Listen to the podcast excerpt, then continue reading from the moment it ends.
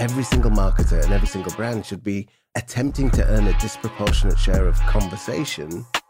If you work for an organization where they say, bring us a chart that goes up and to the right, you have a challenge.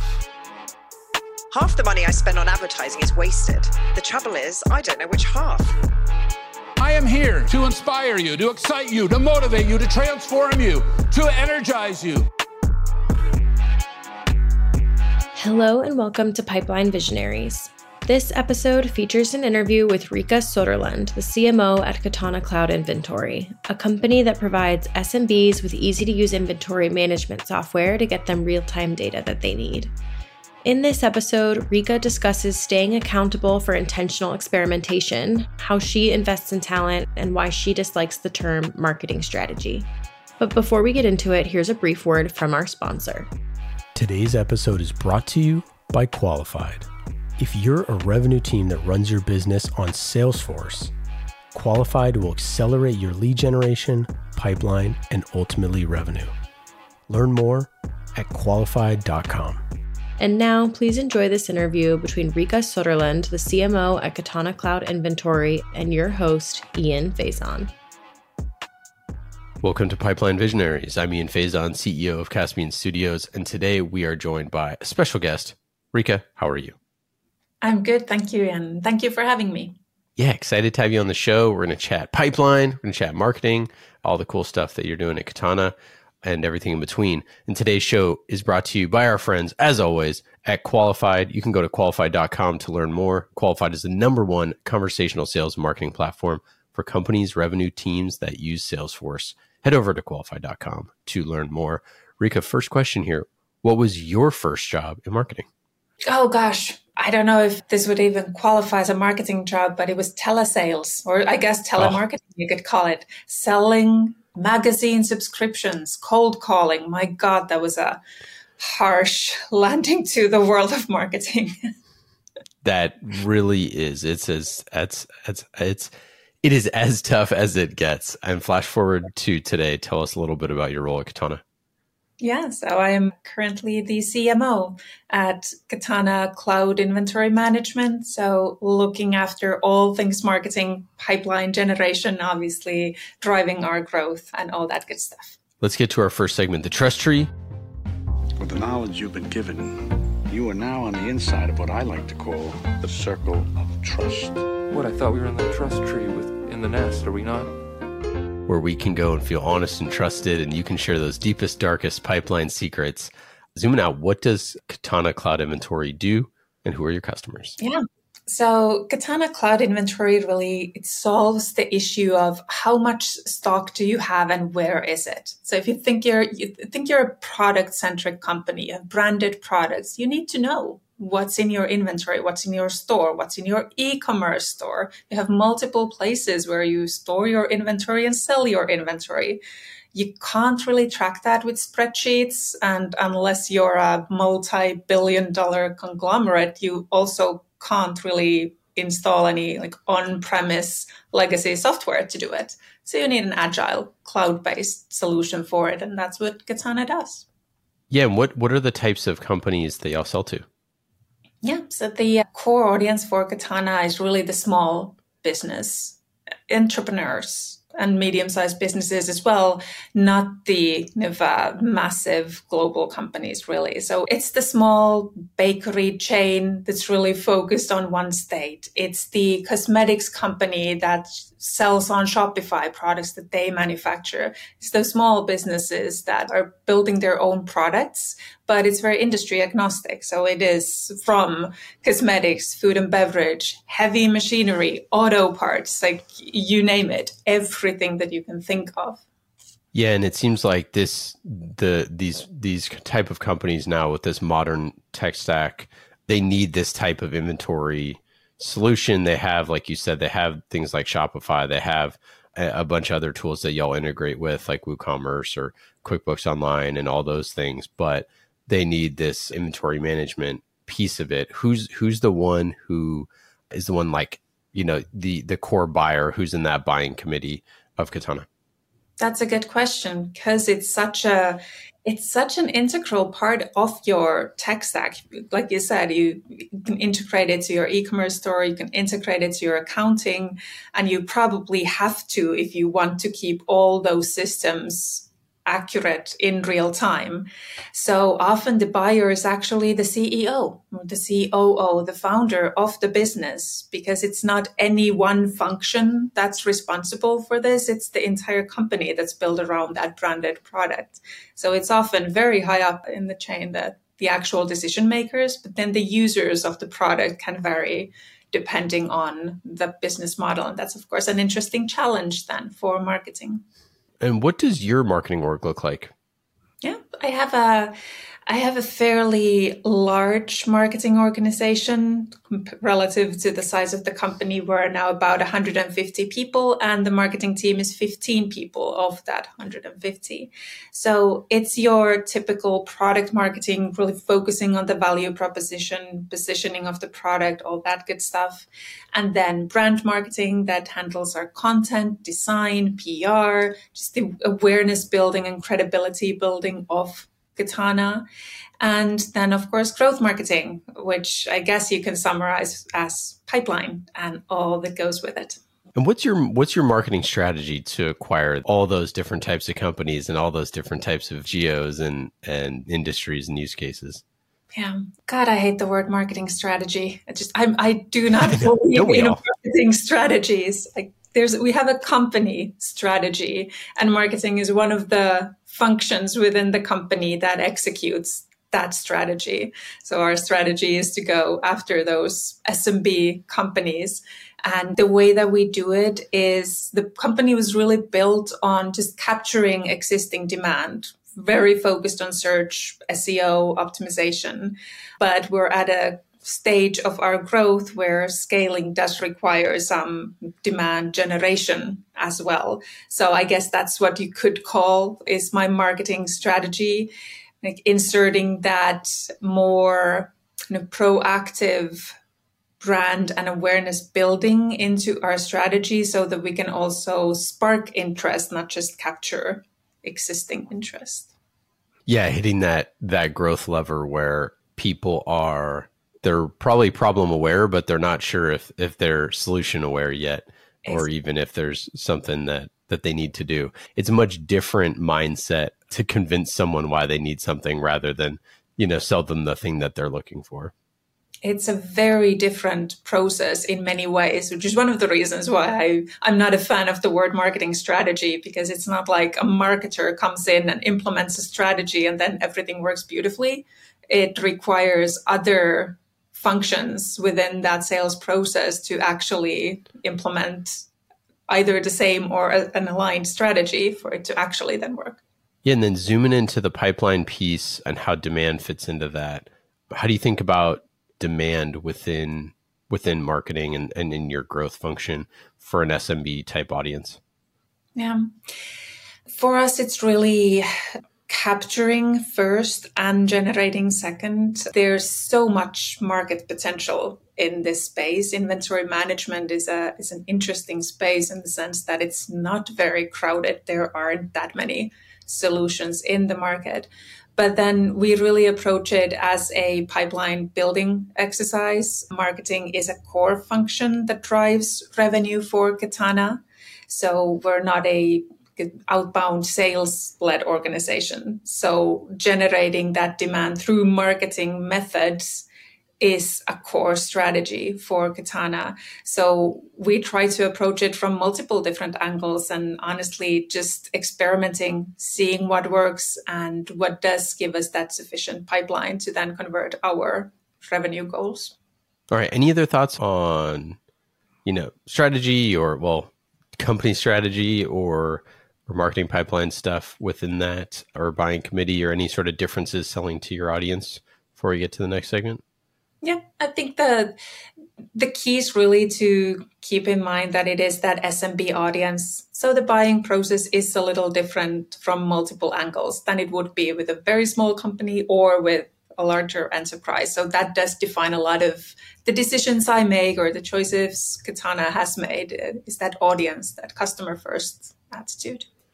Yeah, what's interesting for me, I mean, like, you know, SMB is as categorized by like the whatever Small Business Administration is like a pretty wide range. You know, yes. It's like the 5-person company, and I think it's up to, I don't know, like 100 or it's 15 million in revenue, or I don't even know.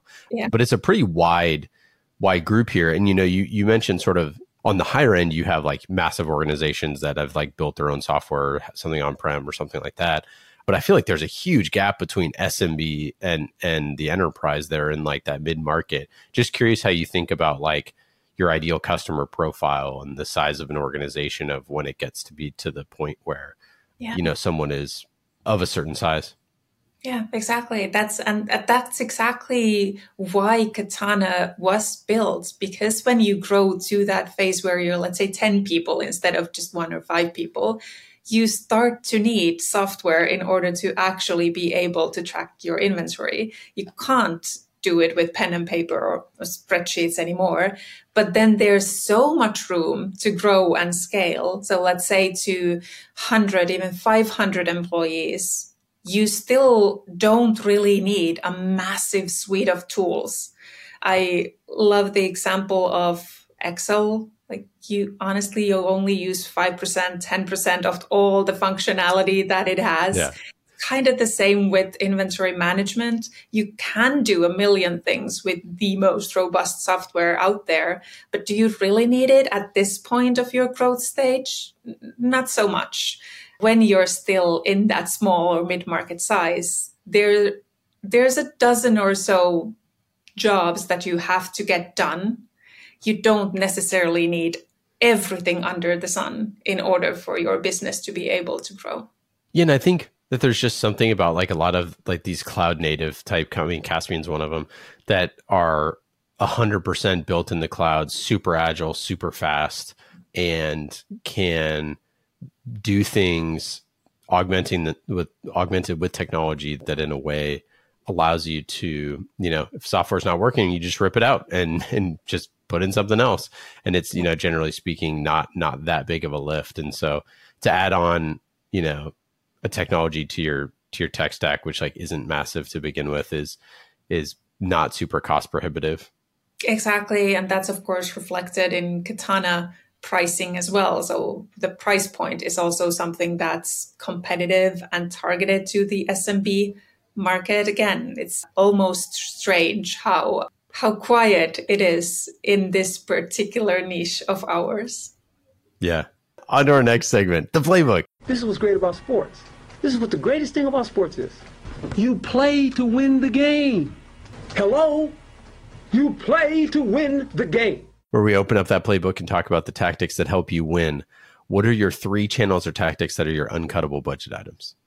Yeah, I think the first one for me is always content. I think it's so completely underestimated, and people throw money at the program spend or the ad spend, but it does not matter if you don't have really good content that actually resonates with your target audience. If they don't care what you're advertising, then what's the point? You're just wasting money in the ad spend. So I think content is definitely one that I would never compromise on. A second one, like, I'm a B2B SaaS marketer, so obviously I need to say LinkedIn. Like, how could I ever do this without LinkedIn? And there are multiple reasons for it, not just targeting and the formats that they have, but the fact that people are in the mindset of buying software, buying tools for their business when they're on LinkedIn. It helps. It's a good channel. It just is. And the third one, and in many ways this is the first one, people. Talent development, making sure that the team has room to grow and we invest in their skills and well-being. Like, without the team, none of the other stuff matters. It's at the end, people who then matter if you win or lose. I want to zoom in on content here for a second. I love on your website that if you go to the resources tab and you hover over case studies, that you highlight in the same, your key color there, this lime green. That's the same thing for Get a Demo. And it's the same thing that like lights up when you hover. You highlight little sections of the case studies. So how QuantAQ streamlines their workflows or effortlessly stays in stock. I feel like that's a nice touch. And I never see anything like that, but it really stands out.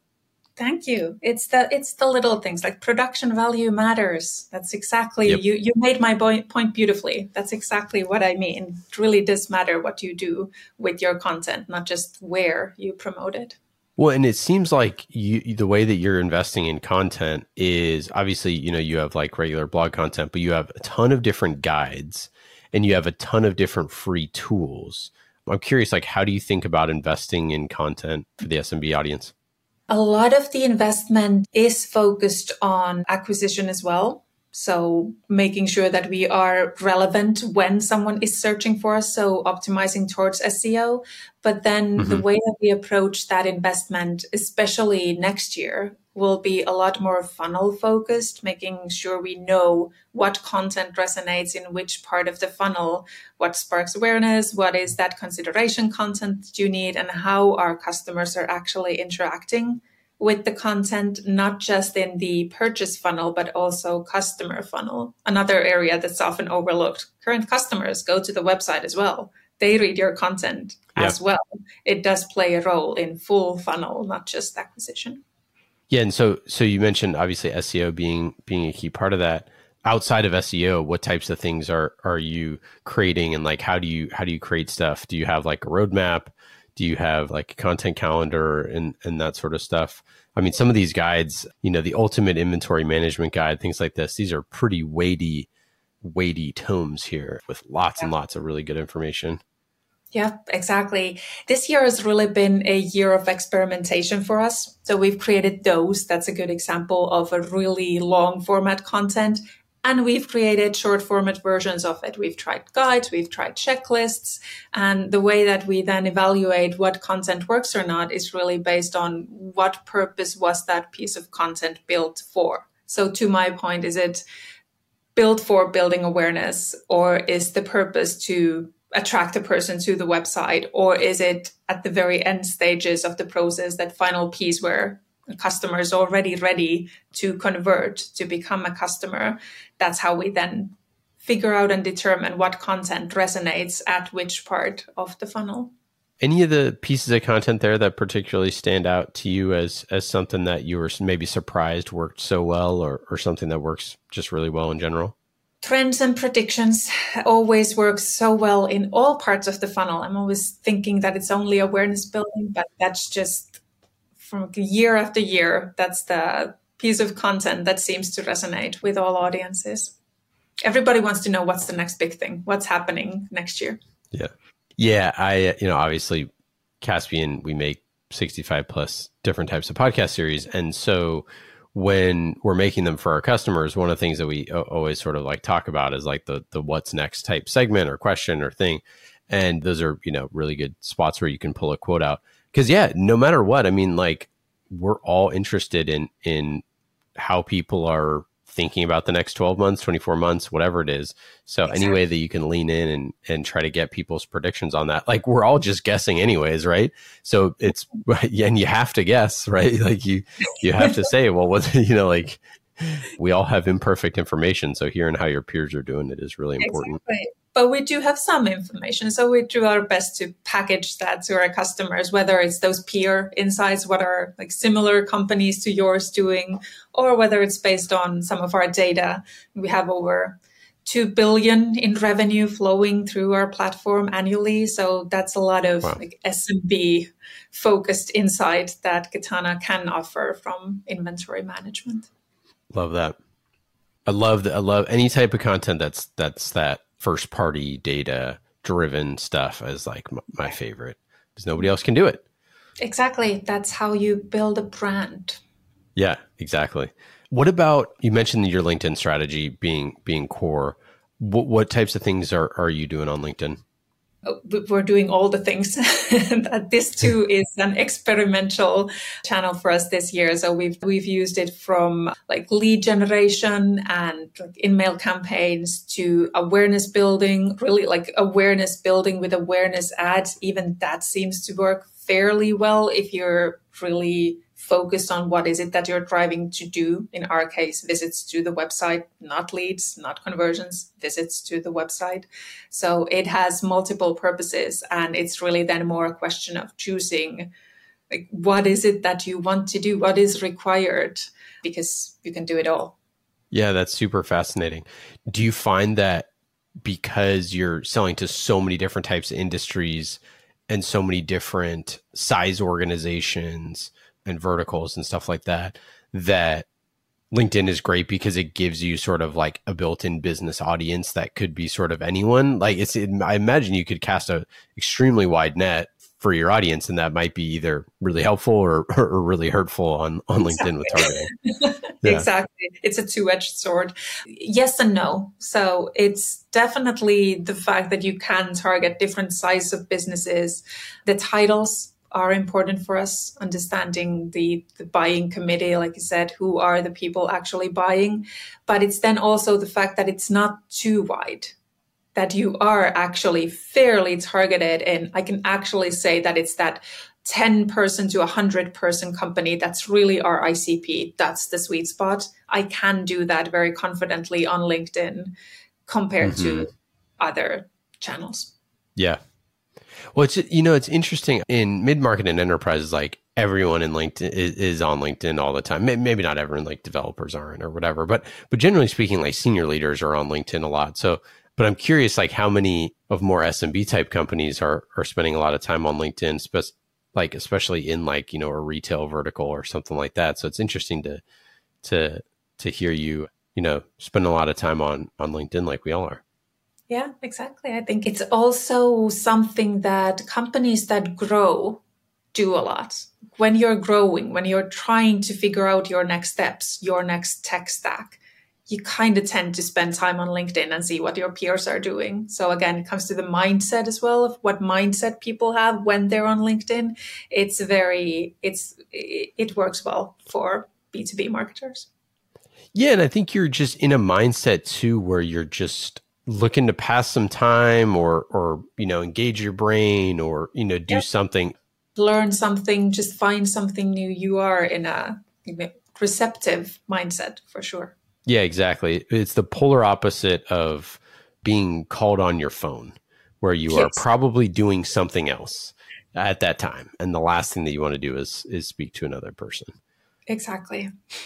Okay. What about something that maybe you're not investing in, or something that's your most cuttable budget item, or something that's not working? Well, I guess to the same point of LinkedIn is working, Facebook isn't. Like I'm giving up on Facebook. It just... For B2B lead generation, I feel like every 6 months or so, I'm like, okay, now let's try again. I'm sure they've now improved something. And it never really works. For cheap leads, sure. But for actual business conversions, no, I'm giving up. Yeah, I just talked to so many people that are just not on it anymore, of a certain age and demographic of people. And I think a lot of those people are still on Instagram, but it's just not, it's like the same case that we were making earlier of like, when you're scrolling on Instagram, you're intentionally not working. Yeah, exactly. You're trying to escape. Exactly. Or as you log on to LinkedIn, you are working. Yeah. You're not doing that for fun. Exactly. So for me, it's definitely that, Facebook, not investing in it next year. What about experiments? What's your in your experimental budget? What's your like the 10% that you have set aside for crazy stuff? Yeah, we did a lot of that this year. So for 2024, I'm not setting a separate experimental budget, just because the whole purpose of having an experimental budget is to improve your results, improve your conversions, or improve your LTV CAC. And I feel that those experiments have to fit in, like within those, the framework that we have in general. I don't need to exclude it from, for example, our LTV CAC calculations, which I guess is the reason why you would have it separate. So you can be smart and say, oh, this doesn't count. It doesn't matter if we failed there. I think it matters. I think even experiments have to be intentional, and they have to drive results. And I want me and my team to be accountable for what experiments we do. So it's hidden in the budget. It's there, but it's not its separate line item. Indeed. Any experiments that you ran in the past that were surprising or interesting? We've done a lot of experimentation with audiences. this year just trying to understand what audiences resonate with our message and what don't, because we're industry agnostic. It's kind of, you can't really personalize to every single audience and industry. So that's been one that's been interesting. We've done a lot of experimentation with AI, generative AI, especially seeing what we can and what we can't use it for, understanding that. So that's something that, again, I wouldn't put it in my experimental budget anymore because now I know. So it's a part of the tech stack now, the parts that actually did work. So things like that. How do you view your website? Oh my God. Right now, not viewing it at all. We're exploding it, redoing it. It's, oh my gosh, the most overlooked assets always for B2B SaaS marketers.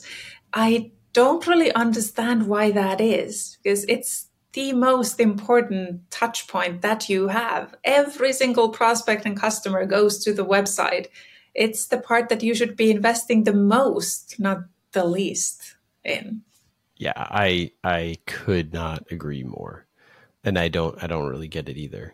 It's just like how your website works is probably how your product works, right? It's like, it's kind of that simple. It's like, if you don't invest in it a lot, like how are they ever going to think that your product is any better?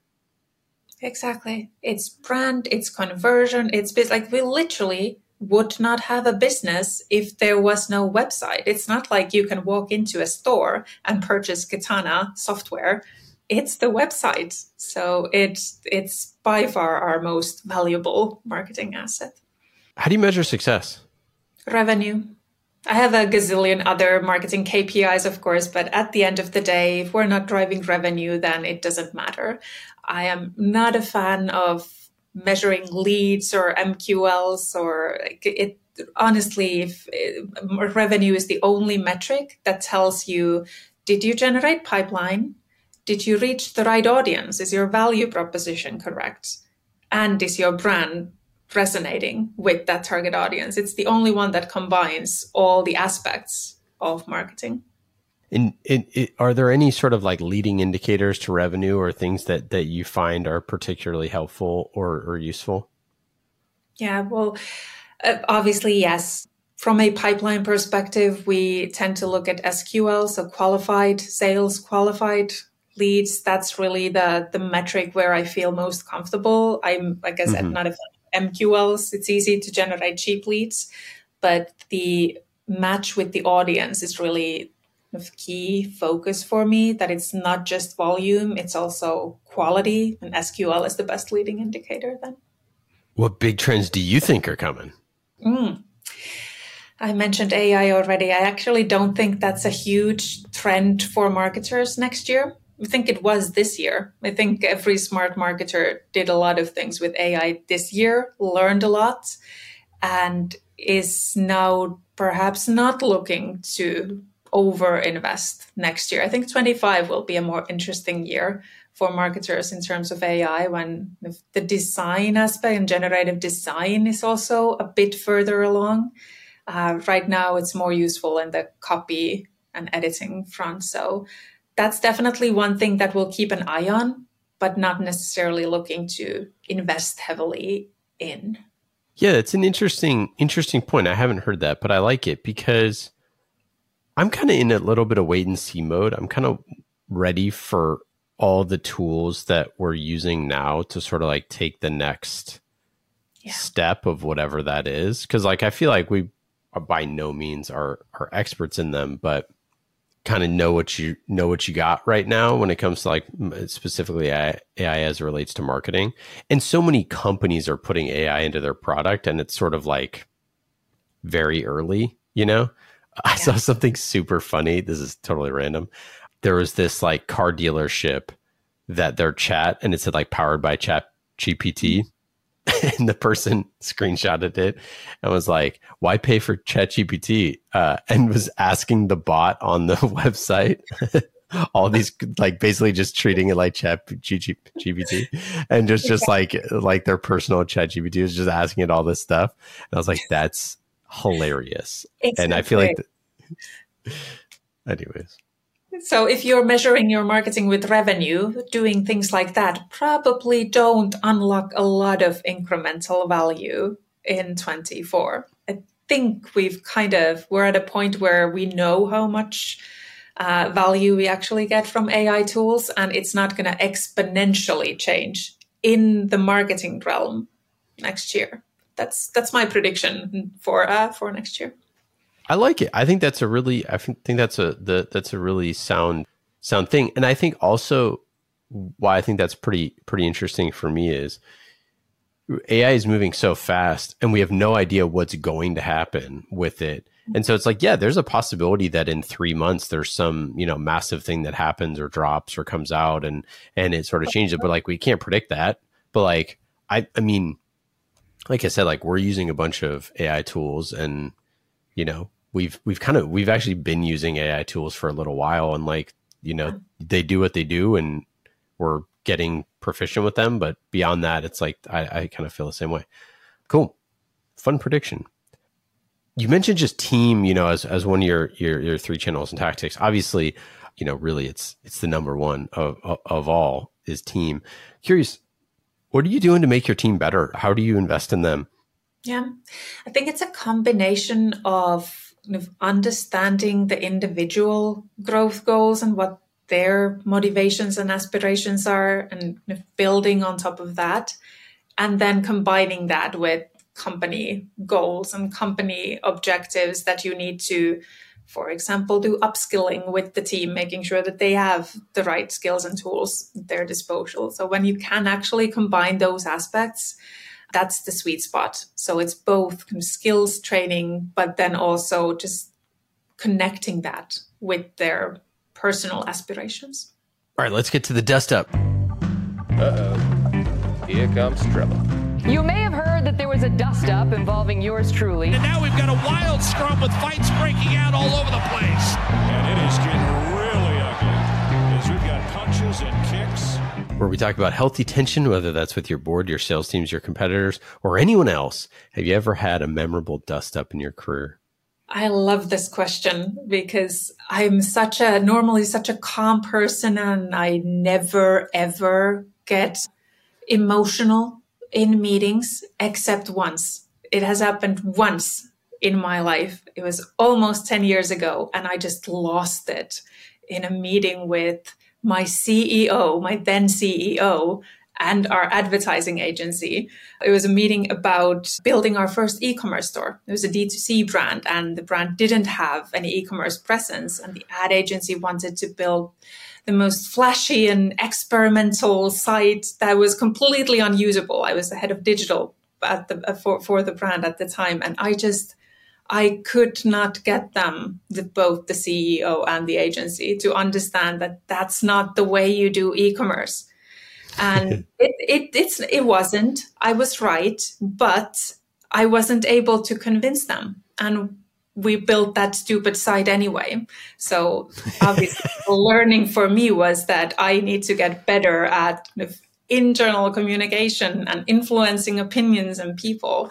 And that's hard. It's not enough that you're right. That doesn't guarantee that the company makes good decisions. You also have to make other people understand your point of view. So that was definitely a learning experience. I love it. All right, let's get to our final segment here. Quick hits. These are quick questions and quick answers. Just like how quickly Qualified helps companies generate pipeline quickly. A lot of cues.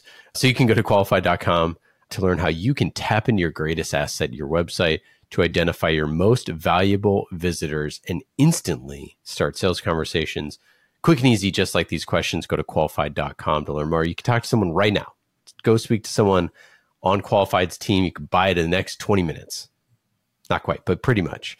Quick hits. Riikka, are you ready? I'm ready. Shoot. Number one, what's a hidden talent or skill that's not on your resume? Writing. I'm a writer. Literally, that was my training. I trained to be a journalist. So I do write quite a bit still, but it's not on my resume anymore. Used to be a copywriter. That was how I started. That's fun. So how do you view writing now that you're a CMO and I'm sure editing a lot more than you're writing? Yes. And not even doing that much. As a CMO, I spent most of my time with spreadsheets, not writing or design or anything fun. It's more about numbers than anything else. To me, writing is my creative craft. I wish I was a painter or did music or something. To me, it's like, I love a blank page. That's where my creativity then comes to life. I love that. That's awesome. Do you have a favorite book or podcast or TV show that you'd recommend? Yeah, I'm not really loyal to any one show or podcast or book. I jump around. Currently, I'm listening to a lot of sales podcasts. I think every marketer should listen to sales podcasts as well to really understand what's going on there. I could not agree more. I just listened to a show the other day, a product podcast, because I was trying to get more product information. And that stuff is so helpful as a marketer. There's a great post by Emily Kramer from MKT1 where she talks about how marketing teams are actually more like product teams than they are like sales teams. And I find that extremely fascinating. Interesting. I need to check that out. Yeah. Shout out to Emily. Favorite non-marketing hobby that indirectly makes you a better marketer? Exercise. I go to cycling classes, and when your heart rate is like at 95%, that's like when you get your best ideas. I swear that's when you get your best ideas. The trick is then you need to remember them after the class, and that's the hard part. If you weren't in marketing or business at all, what do you think you'd be doing? I would be a kindergarten teacher. For sure, I would spend my days with toddlers. I love kids. They're so good because I spent my days with influencing perceptions and how people see products or propositions. I would just love to be in a very straightforward relationship. And that's easiest with a 4-year-old. Oh, they're the best. I have a 2.5-year-old. And there you go. It's just so fun. And we went to like a birthday party the other day and all the kids are just so adorable. Fun. What is your best advice for a first-time CMO? I guess reflecting to my dust-up story, understand the internal dynamics of the company, understand who is there and why they are doing what they're doing, because only then you can plug marketing into that bigger picture, and then it starts to make sense and you can get your voice heard as well. It matters much, much less if you're doing the exact right things. It matters more who are you doing them with and why. Riikka, it has been absolutely wonderful having you on the show today. Any final thoughts? Anything to plug? Thank you. No, it's been fun. Thank you for having me. I guess it's such a great time to be a marketer. Honestly, 2024 is probably going to be one of the most exciting years with all things that are happening with technology and seeing what's going to happen with AI and injecting brand and creativity into that to actually get your voice heard and message across. It's just, it's the best time to be a marketer. Yeah, I couldn't agree more. I'm super excited. I mean, I think that there's so many tools, there's so many things. Obviously, there's a lot going on, but it just allows you to pick your lane and pick and choose how you want to build your team and all that stuff. And there's no right way to do it. And yeah, it's exciting. If you're a marketer that works in apparel or cosmetics or electronics or food and beverage, and you need to figure out your inventory solution, go to katanamrp.com to learn more. Well, Riikka, it's been wonderful. Thanks again. We'll talk soon. Thank you, Ian. Thanks again to our friends at Qualified.com, a conversational sales and marketing platform that transforms the way B2B companies sell. Go to Qualified.com to learn more.